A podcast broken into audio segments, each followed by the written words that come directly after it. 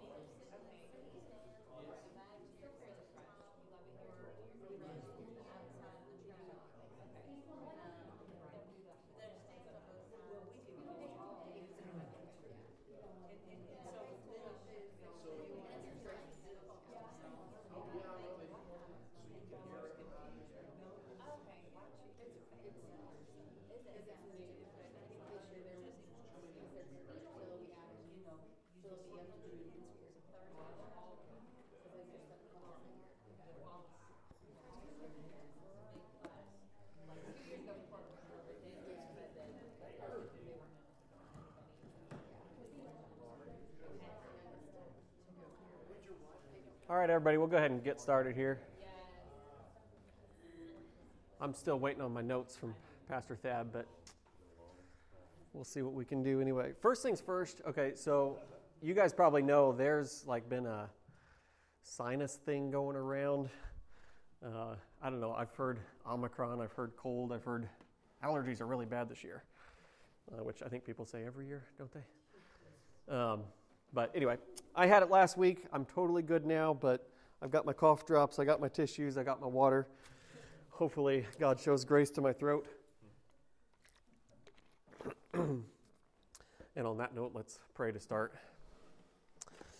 Father, thank you for this opportunity. Thank you for showing grace. Thank you for showing mercy uh, in uh, ways that we cannot possibly earn or um, draw from you, but you show it uh, even to undeserving sinners.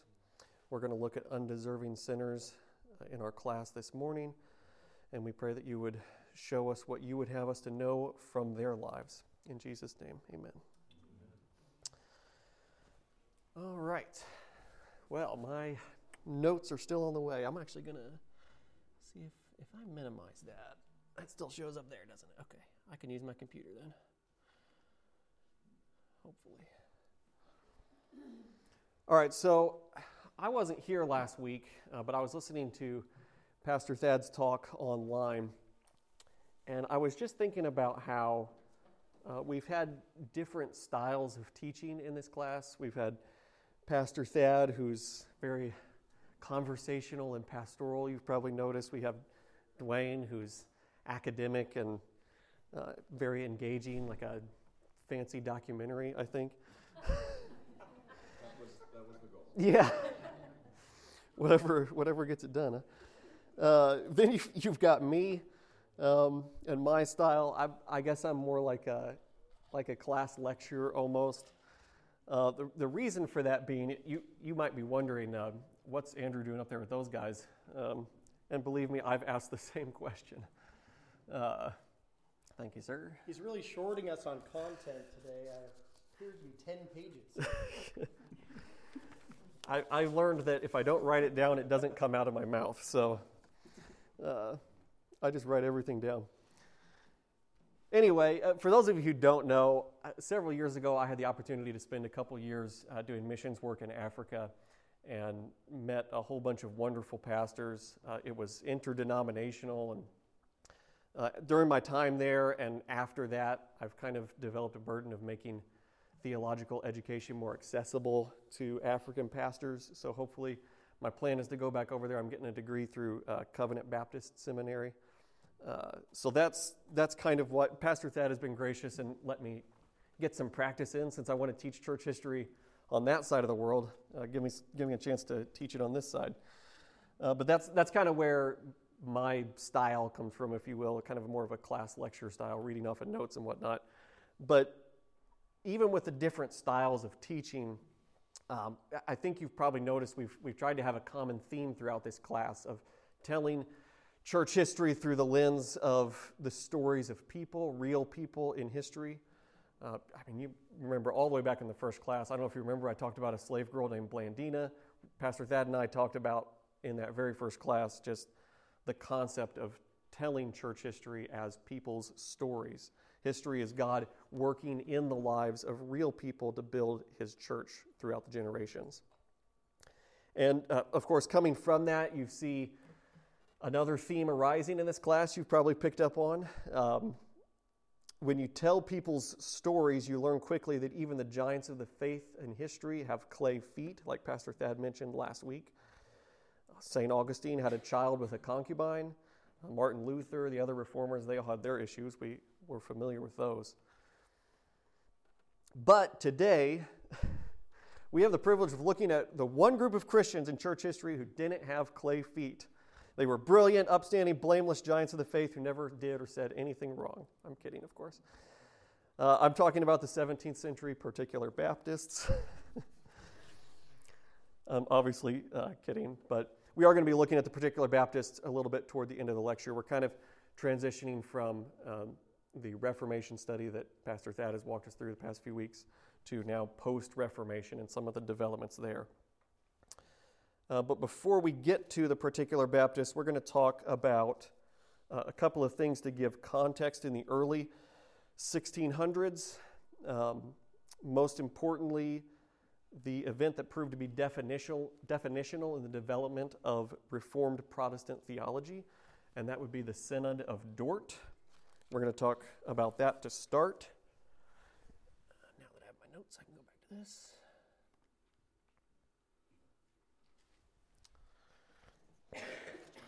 All right, we're going to start off with a guy named Jacob Arminius, which is a name that probably is familiar to you guys.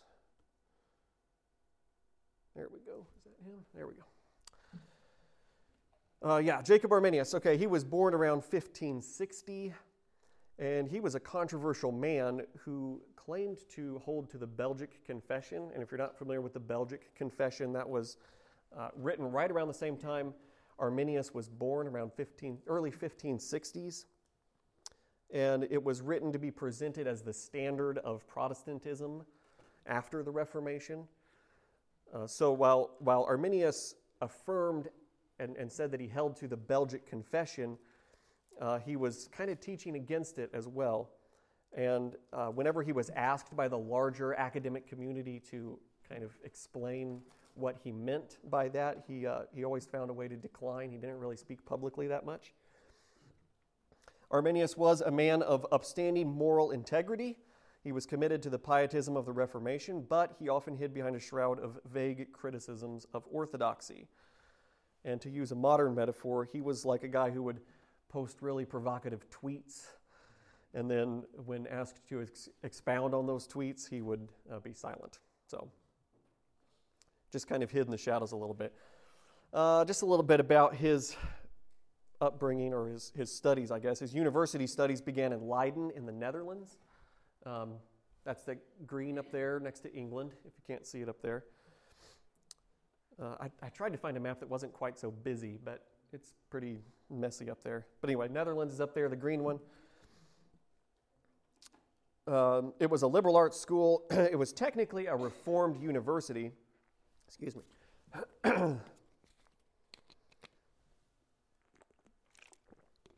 and when I say reformed, reformed was synonymous with you know Protestant teaching at the time. It was technically a reformed university, but the faculty there came with a whole range of opinions about philosophy and theology.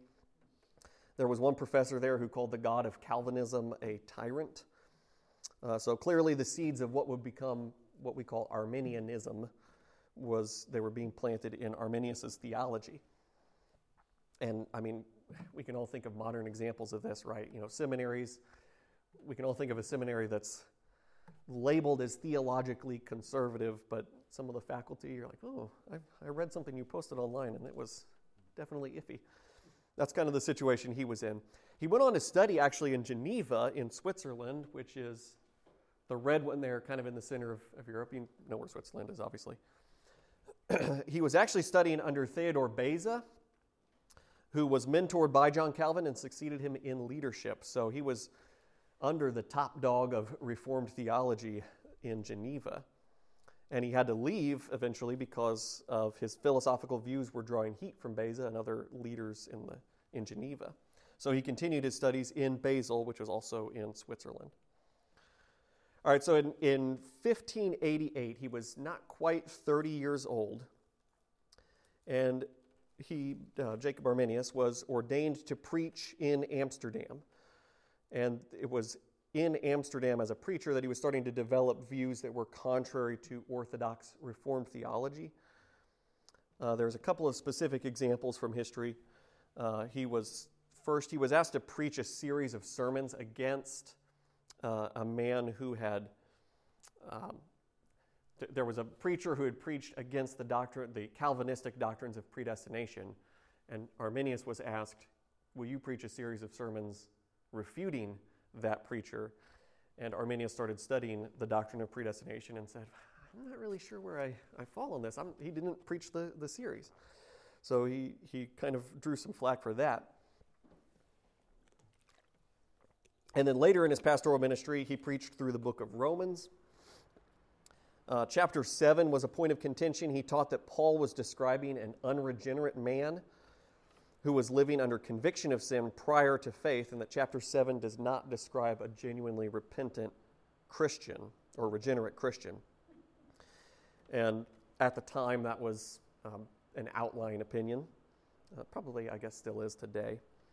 Um, but people, a few people actually at that time called him Pelagian, which would harken back to Pelagius uh, and Augustine.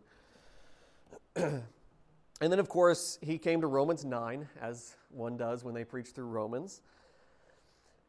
And historical accounts say that he, he focused on the doctrine of justification by faith alone, not God's eternal decree in Romans 9. He didn't necessarily say anything unorthodox uh, in, his, in his treatment of chapter 9, but he didn't really talk about what Paul talked about in Romans chapter 9. so, and I mean, that's, that's how a lot of uh, our Arminian brothers would approach Romans 9 today. Uh, so, the changes in his theology were subtle and gradual, but it's important to remember that God's decree of election would become the number one issue of the Arminian remonstrance. We're going to talk about that shortly and the subsequent Synod of Dort. Uh, just as a pastor, Arminius was uh, committed to his people. Uh, there was an outbreak of the plague in Amsterdam, and he walked around the city taking food and water to people when no one else would. He would go into people's homes. So he was well known within the community as uh, someone who cared about people. Uh, but during all of these developing theological controversies, Arminius was actually invited to be a professor at the University of Leiden, where he had studied in his early studies before he went to Geneva. And that's where uh, he began to be critical of the Belgic Confession a little bit more publicly, and he called for revisions of the Belgic Confession. But even, even at this time, criticisms of Arminius' theology were hard to formulate because he wasn't a famous theologian or a famous preacher. He never published any of his writings. So, how could anyone refute him publicly when he wasn't really making any public claims necessarily? Well, the year before Arminius died, he died in uh, 1609. And in 1608, he was finally called forth by the Dutch government to give an account of all of his teachings. He claimed that the Calvinist view of predestination was contrary to Scripture and historic Christianity, and he outlined his understanding of predestination. He put forward a four decree theology, and only the fourth of the four decrees actually talked specifically about predestination. Um, he, he said, God, he said, Arminius said, was his predestination of salvation was based on his foreknowledge of who would accept his grace, which is something sounds pretty familiar, you know. uh, God looked down the corridor of time and saw those who would choose him, and those are the ones he predestined. And of course, that debate goes all the way back to Augustine and Pelagius and the age of the early church, but it was really during this time that non Augustinian perspective became more mainstream. And then Arminius uh, declined in health and he was unable to continue debating his theology and he died the next year. So he wasn't even really able to um, expound a whole lot on what he meant by those, those four points. But then his, you know, he had students and he had followers who came afterward.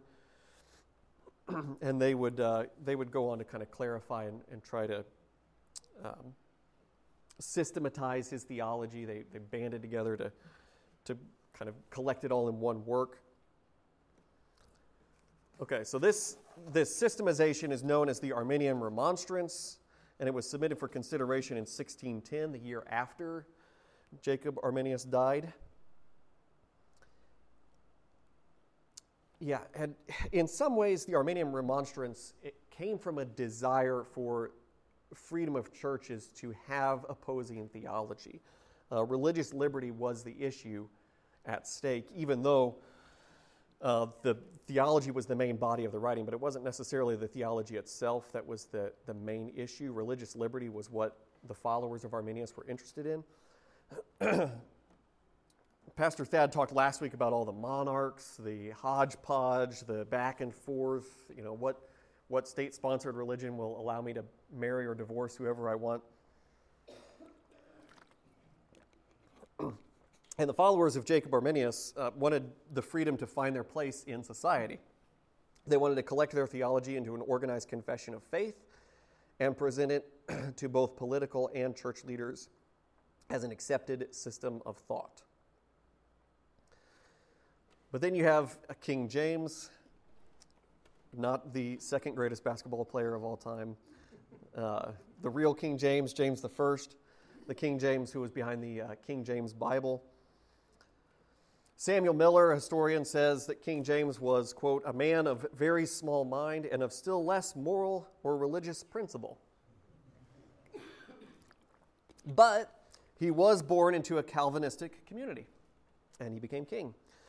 And he loved meddling in affairs that he knew very little about. So, as king, he called for a synod. A synod, by the way, is just a, a gathering of churches or church leaders. to formulate a response to the Arminian remonstrance. Oh, I, I don't know. It, it, wasn't just King James personally. Um, the Dutch Reformed church leaders were calling for this synod, and he joined in with them. But he definitely was part of it. Uh, James the first was an irreligious man who played the part as a conservative Christian just to exercise authority in the kingdom. But in God's sovereignty, he was an instrument in bringing clarity to certain issues. Without getting too political, I think we can see a, some modern parallels there. The Arminians complained that the synod shouldn't happen. So you, you basically you have the Dutch church leaders calling for a synod, and up in England you have James uh, agreeing to have this synod.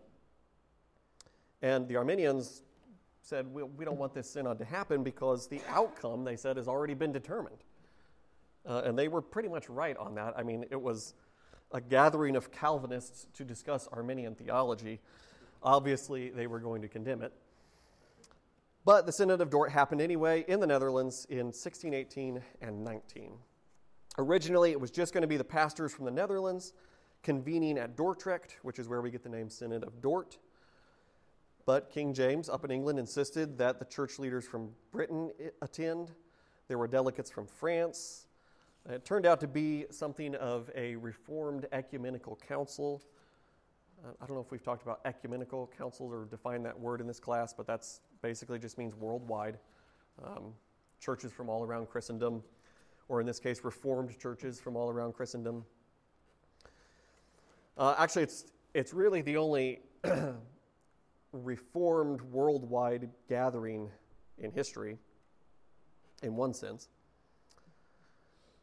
All right, so we'll, we'll talk a little bit about. Oh, you know what I forgot to do? I forgot to show you King James.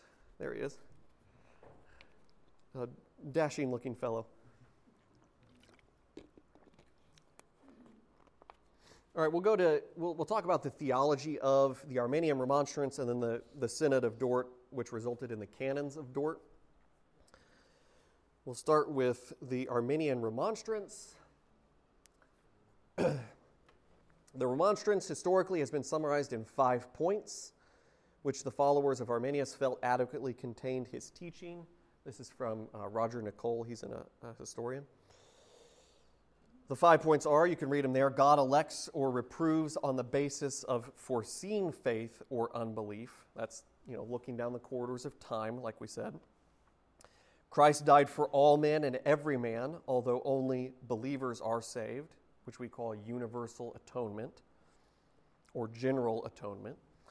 Man is so depraved that divine grace is necessary unto faith or any good work they did affirm that salvation was by God's grace. They didn't deny that, uh, much like Pelagius had done in Augustine's day. But they said, point number four there, this grace may be resisted. and then the fifth point, excuse me, whether all who are truly regenerate will certainly persevere in the faith is a point which needs further investigation. And later they did affirm that truly regenerate Christians can lose their salvation. But by then there was already a mixed bag of opinions within the Arminian community. And actually, most Arminians today would affirm some form of eternal security. So it's important to remember that these five points came before the five points of Calvinism. The five points of Calvinism actually were five points of response by the Dutch Reformed Church to the five points of the Arminian Remonstrance. And we'll get to those now. The five responses of Dort. In the gathering, the church leaders reviewed arguments for the Arminians and responded with five answers, which we've come to know as the five points of Calvinism. You've got divine predestination, you've got the redemptive atonement of Christ, the corruption of man, the manner of conversion, and the perseverance of the saints. And if, if you go with the, uh, the acrostic, you'll notice that's kind of out of order. That's actually, it's ULTIP. Uh, and the reason why it was ULTIP at the time was because the doctrine of election and predestination was the main point of the Arminians. You remember from the, the previous slide, that first point was God elects or reproves on the basis of foreseen faith. So they really were attacking the reformed the current, you know, reformed definition of predestination or election. So that was the canons of Dort's first response. And then over time, we, we've changed it into the nice, uh, flowery acrostic, the tulip.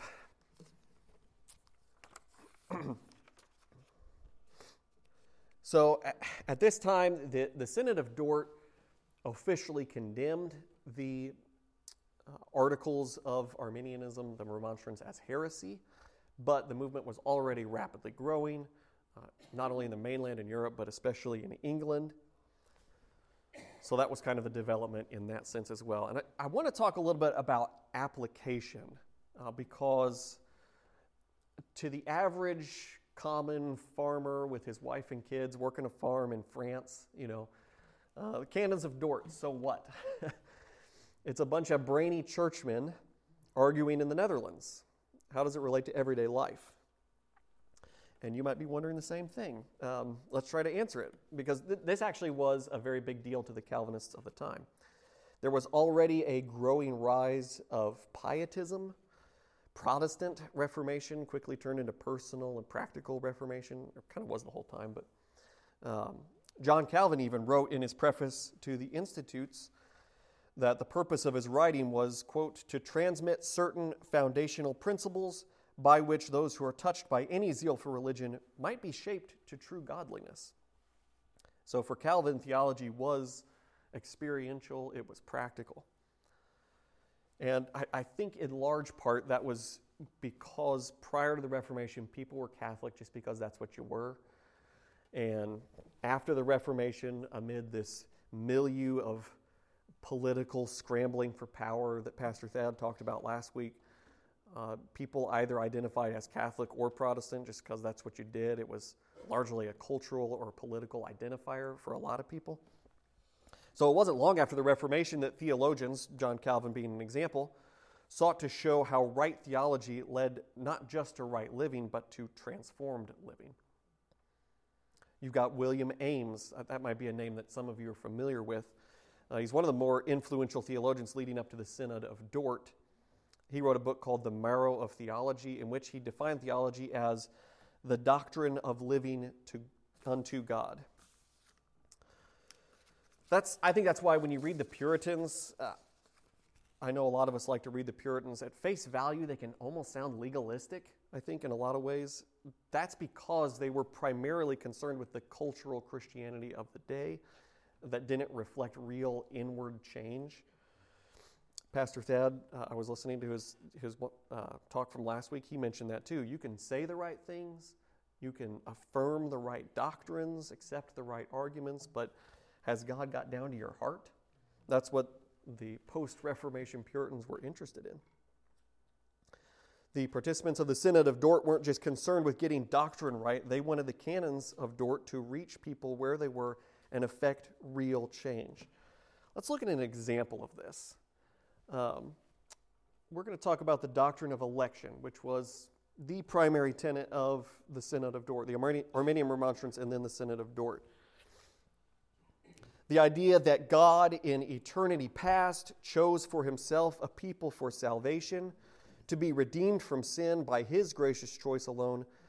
It's a wonderful doctrine, but what does it look like in everyday life? I've got 1 Thessalonians up there on the screen. I'll go ahead and read that for us. Let me get a water first.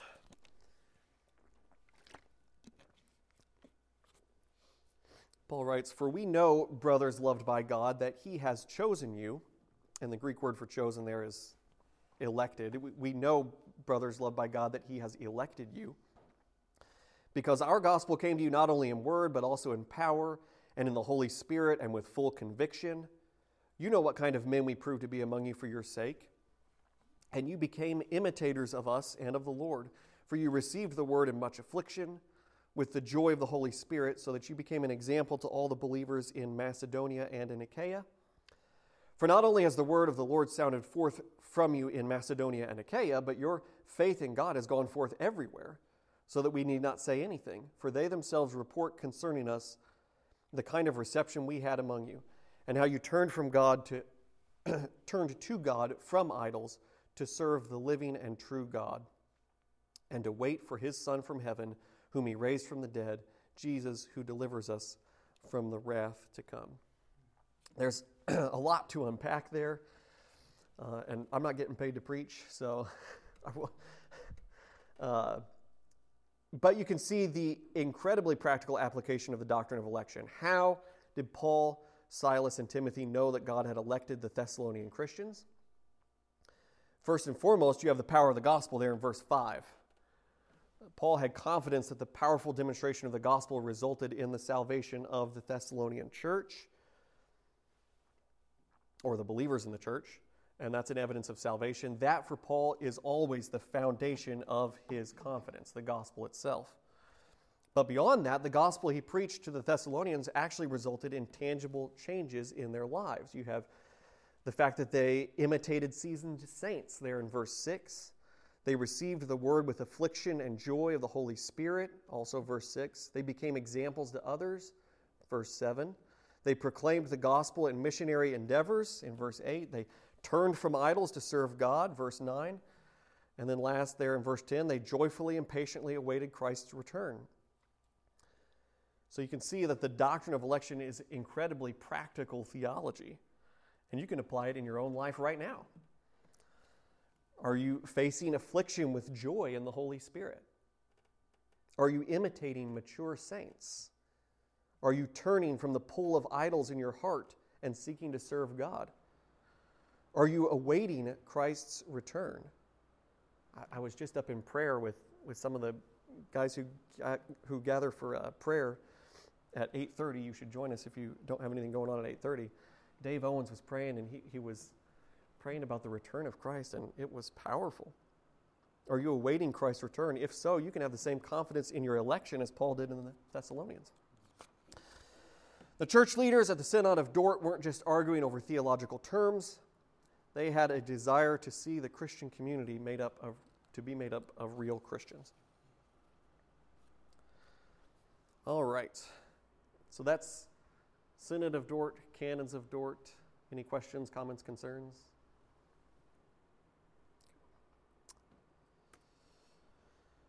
All right, while all this was going on, uh, all this being the Arminians saying that one council couldn't speak for all of Protestantism, and they continued to preach what Jacob Arminius had handed down to them.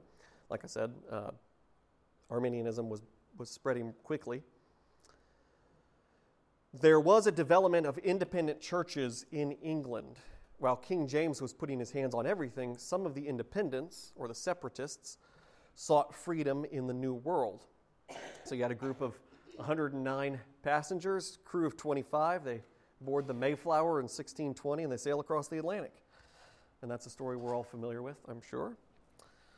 So, uh, yeah, we're not getting too much into American church history today. Uh, Pastor Thad, you'll have plenty of fun stories to tell, I'm sure. There were some independent and separatist Christians who stayed in England, and they did pay a price for it. And we're going to hear about a famous prisoner in a minute. But uh, before that, we, we have a kind of a tale here of which comes first, the chicken or the egg. Um, you can get really bogged down in the weeds of early English Baptist church history.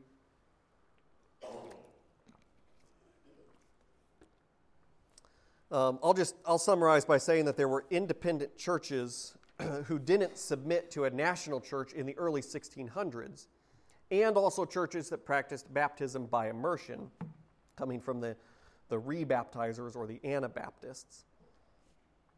But the earliest known Baptist congregations were general Baptists, meaning they held a general view of the atonement. They were separate from the reformers not only in church governance but also in theology. They sounded a lot more like Jacob Arminius than John Calvin.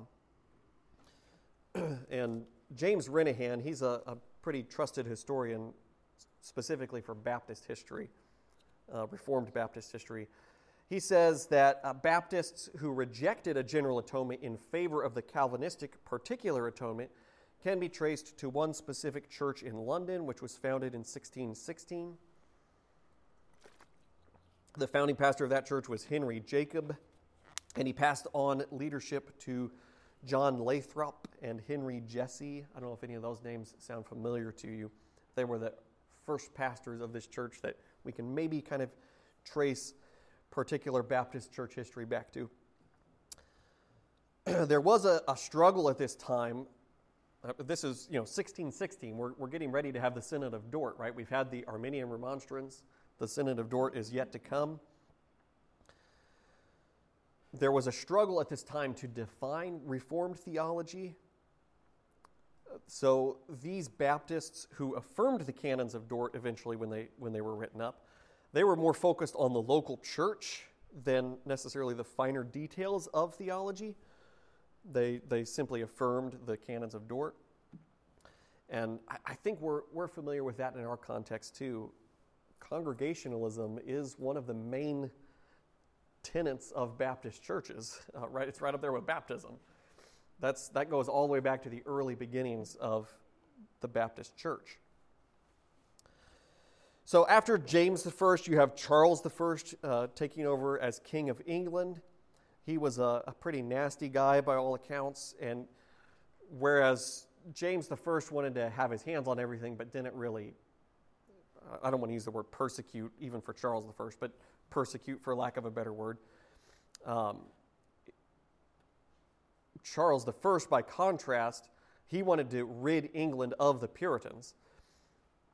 But he was actually so busy fighting what would become Parliament. There was a time when there wasn't a British Parliament. England entered into a civil war. Oliver Cromwell, that might be a name that you're familiar with, he gained power at that time. There was a period of time when churches basically had freedom to do whatever they wanted in England. And it was actually in that time that was really crucial for the formation of the development of independent Baptist churches. But before all of that, you have uh, the English Parliament calling for an assembly at Westminster. There's the Westminster Assembly. That was in the year 1643. And what came from that was the Westminster Confession of Faith, and which we usually associate the Westminster Confession of Faith with our Presbyterian brothers and sisters. But it's interesting to note that there were several Congregationalists present and independents uh, even though the vast majority of those who signed that confession were Presbyterians, who, you know, at the time Presbyterian, still I guess, but Presbyterian meaning a national church mentality, uh, presbyteries. So, probably the most famous of the dissenting brethren, of the independents, that's, that's what they call themselves, uh, Thomas Goodwin was, was present at that assembly. That might be a name you're familiar with. He's written several books that are pretty popular in Puritan Reformed circles. Jeremiah Burroughs was there. He wrote the book, The Rare Jewel of Christian Contentment. If you haven't read that one, you definitely should.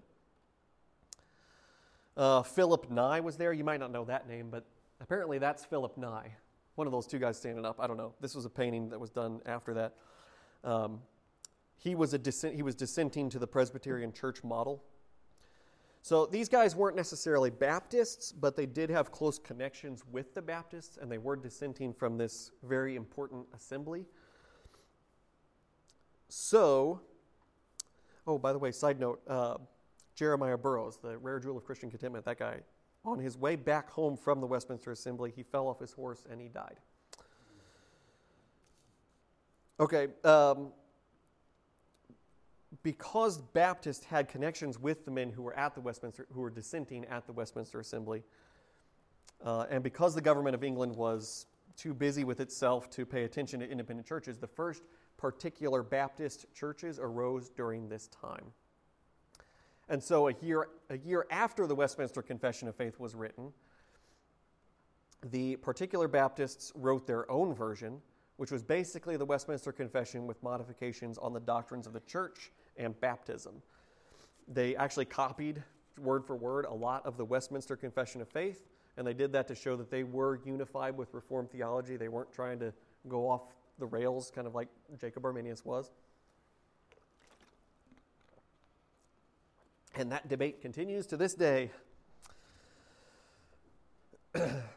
so, after the Civil War, religious toleration ended, and it ended hard. Charles II, who was the oldest son of Charles I, became king, and all churches had to officially register with the Church of England, which of course put immense pressure on independent churches, including the Baptists.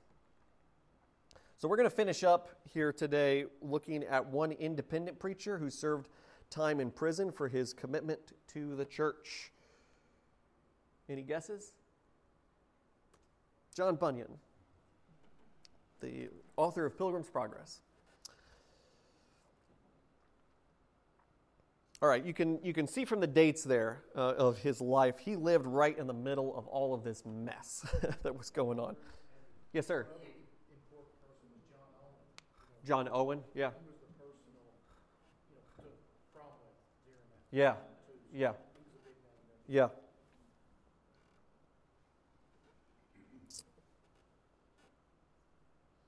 All right, let's see. Okay. Um,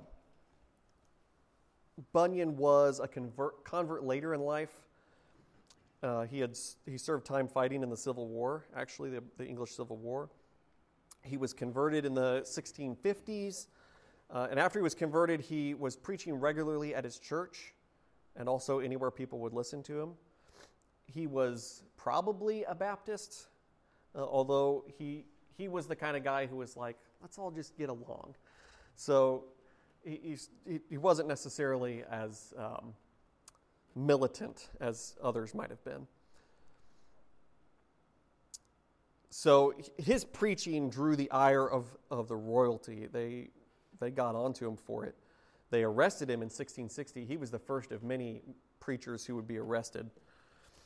Uh, that 1660 was the same year that Charles II came to power, actually. So he, he got right to it whenever he became king. Bunyan was given a three month sentence in prison, and he was told that he would be released if he apologized for preaching and signed an affidavit not to preach again. Which, when I was reading that, I thought, well, that's just like, you remember a few weeks ago I talked about the Waldensians? Uh, Peter Waldo had to travel to Rome to get permission from the Pope to preach. And when the Pope didn't give him permission, he went and preached anyway. He had to go into exile and travel around. It's the same case here, except instead of a pope, you have King Charles II, who wanted to have his thumb on everything. So Bunyan wouldn't sign the affidavit, and his three month sentence turned into 12 long, hard years in prison. His wife of 10 years had died before he went to prison, leaving him with four children. He remarried. While he was in prison, his new wife and his children had to do whatever they could to scrap up enough money for food including food for John Bunyan, because at that time prisons didn't give prisoners food. So they had to, his family had to bring, he actually, I think I read he had a blind daughter who would uh, sell shoestrings. So they, they lived in abject poverty. You've got a struggling family, they're barely eating, they're working a small farm. You can go take care of them and provide for them. All you have to do is say sorry, all you have to do is agree not to preach. Bunyan wouldn't do it. In all those years in prison, Bunyan had a Bible and Foxe's Book of Martyrs. And he had his writing materials. And while he sat in prison, we all know this story, I think, he wrote Pilgrim's Progress, which is considered the second most read book in history after the Bible. Bunyan was eventually released and he continued to preach and he served a second prison sentence. That one was just six months long. And uh, you can see by the date there, Bunyan died in 1688. The year that he died, the so called Glorious Revolution happened, and that overthrew the current king, which was after Charles II, it was James II. And in 1689, a year after Bunyan died, the Toleration Act of 1689 was passed and the freedom of religion was established as it stands today. That same year, particular, particular Baptist churches gathered in London and penned the Second London Baptist Confession, which remains to this day the defining document of Reformed Baptist theology. And then some names that I jotted down there to remember uh, you've got Nehemiah Cox and Benjamin Keach. Cox is generally accredited with as, at least being one of the writers of the Second London Baptist Confession, although there was even then, a lot of just copy and paste from the Westminster Confession of Faith. Uh, and then you have Benjamin Keach. He, he wrote the Baptist Catechism in the mid 1600s. So, all right, I am done. I'm going to close, since we're talking about John Bunyan, I'm going to close with a quote here God's grace is the most incredible and insurmountable truth ever to be revealed to the human heart. which is why God has given us His Holy Spirit to superintend the process of more fully revealing the majesty of the work done on our behalf by our Savior. He teaches us first to first cling to and then enables us to adore with the faith he so graciously supplies. The mercy of God. This mercy has its cause and effect in the work of Jesus on the cross. That's a good good quote to close with, I think. Any questions or comments or anything? Yes, sir. One quick question. Yeah. When you're talking about the earlier dissenters of the, from the Westminster Confession, and you say they borrowed a lot from the Westminster Confession. Yeah. Was that the first London Confession then? Yes, that was the first one. And then there was, I, I didn't talk about like the Savoy Declaration of Faith. That also kind of came out of that. And so the first, Lon- the first Baptist Confession of Faith and the Savoy Declaration were basically what became the second London Baptist Confession of Faith. Yeah. Cool. All right. You guys are dismissed.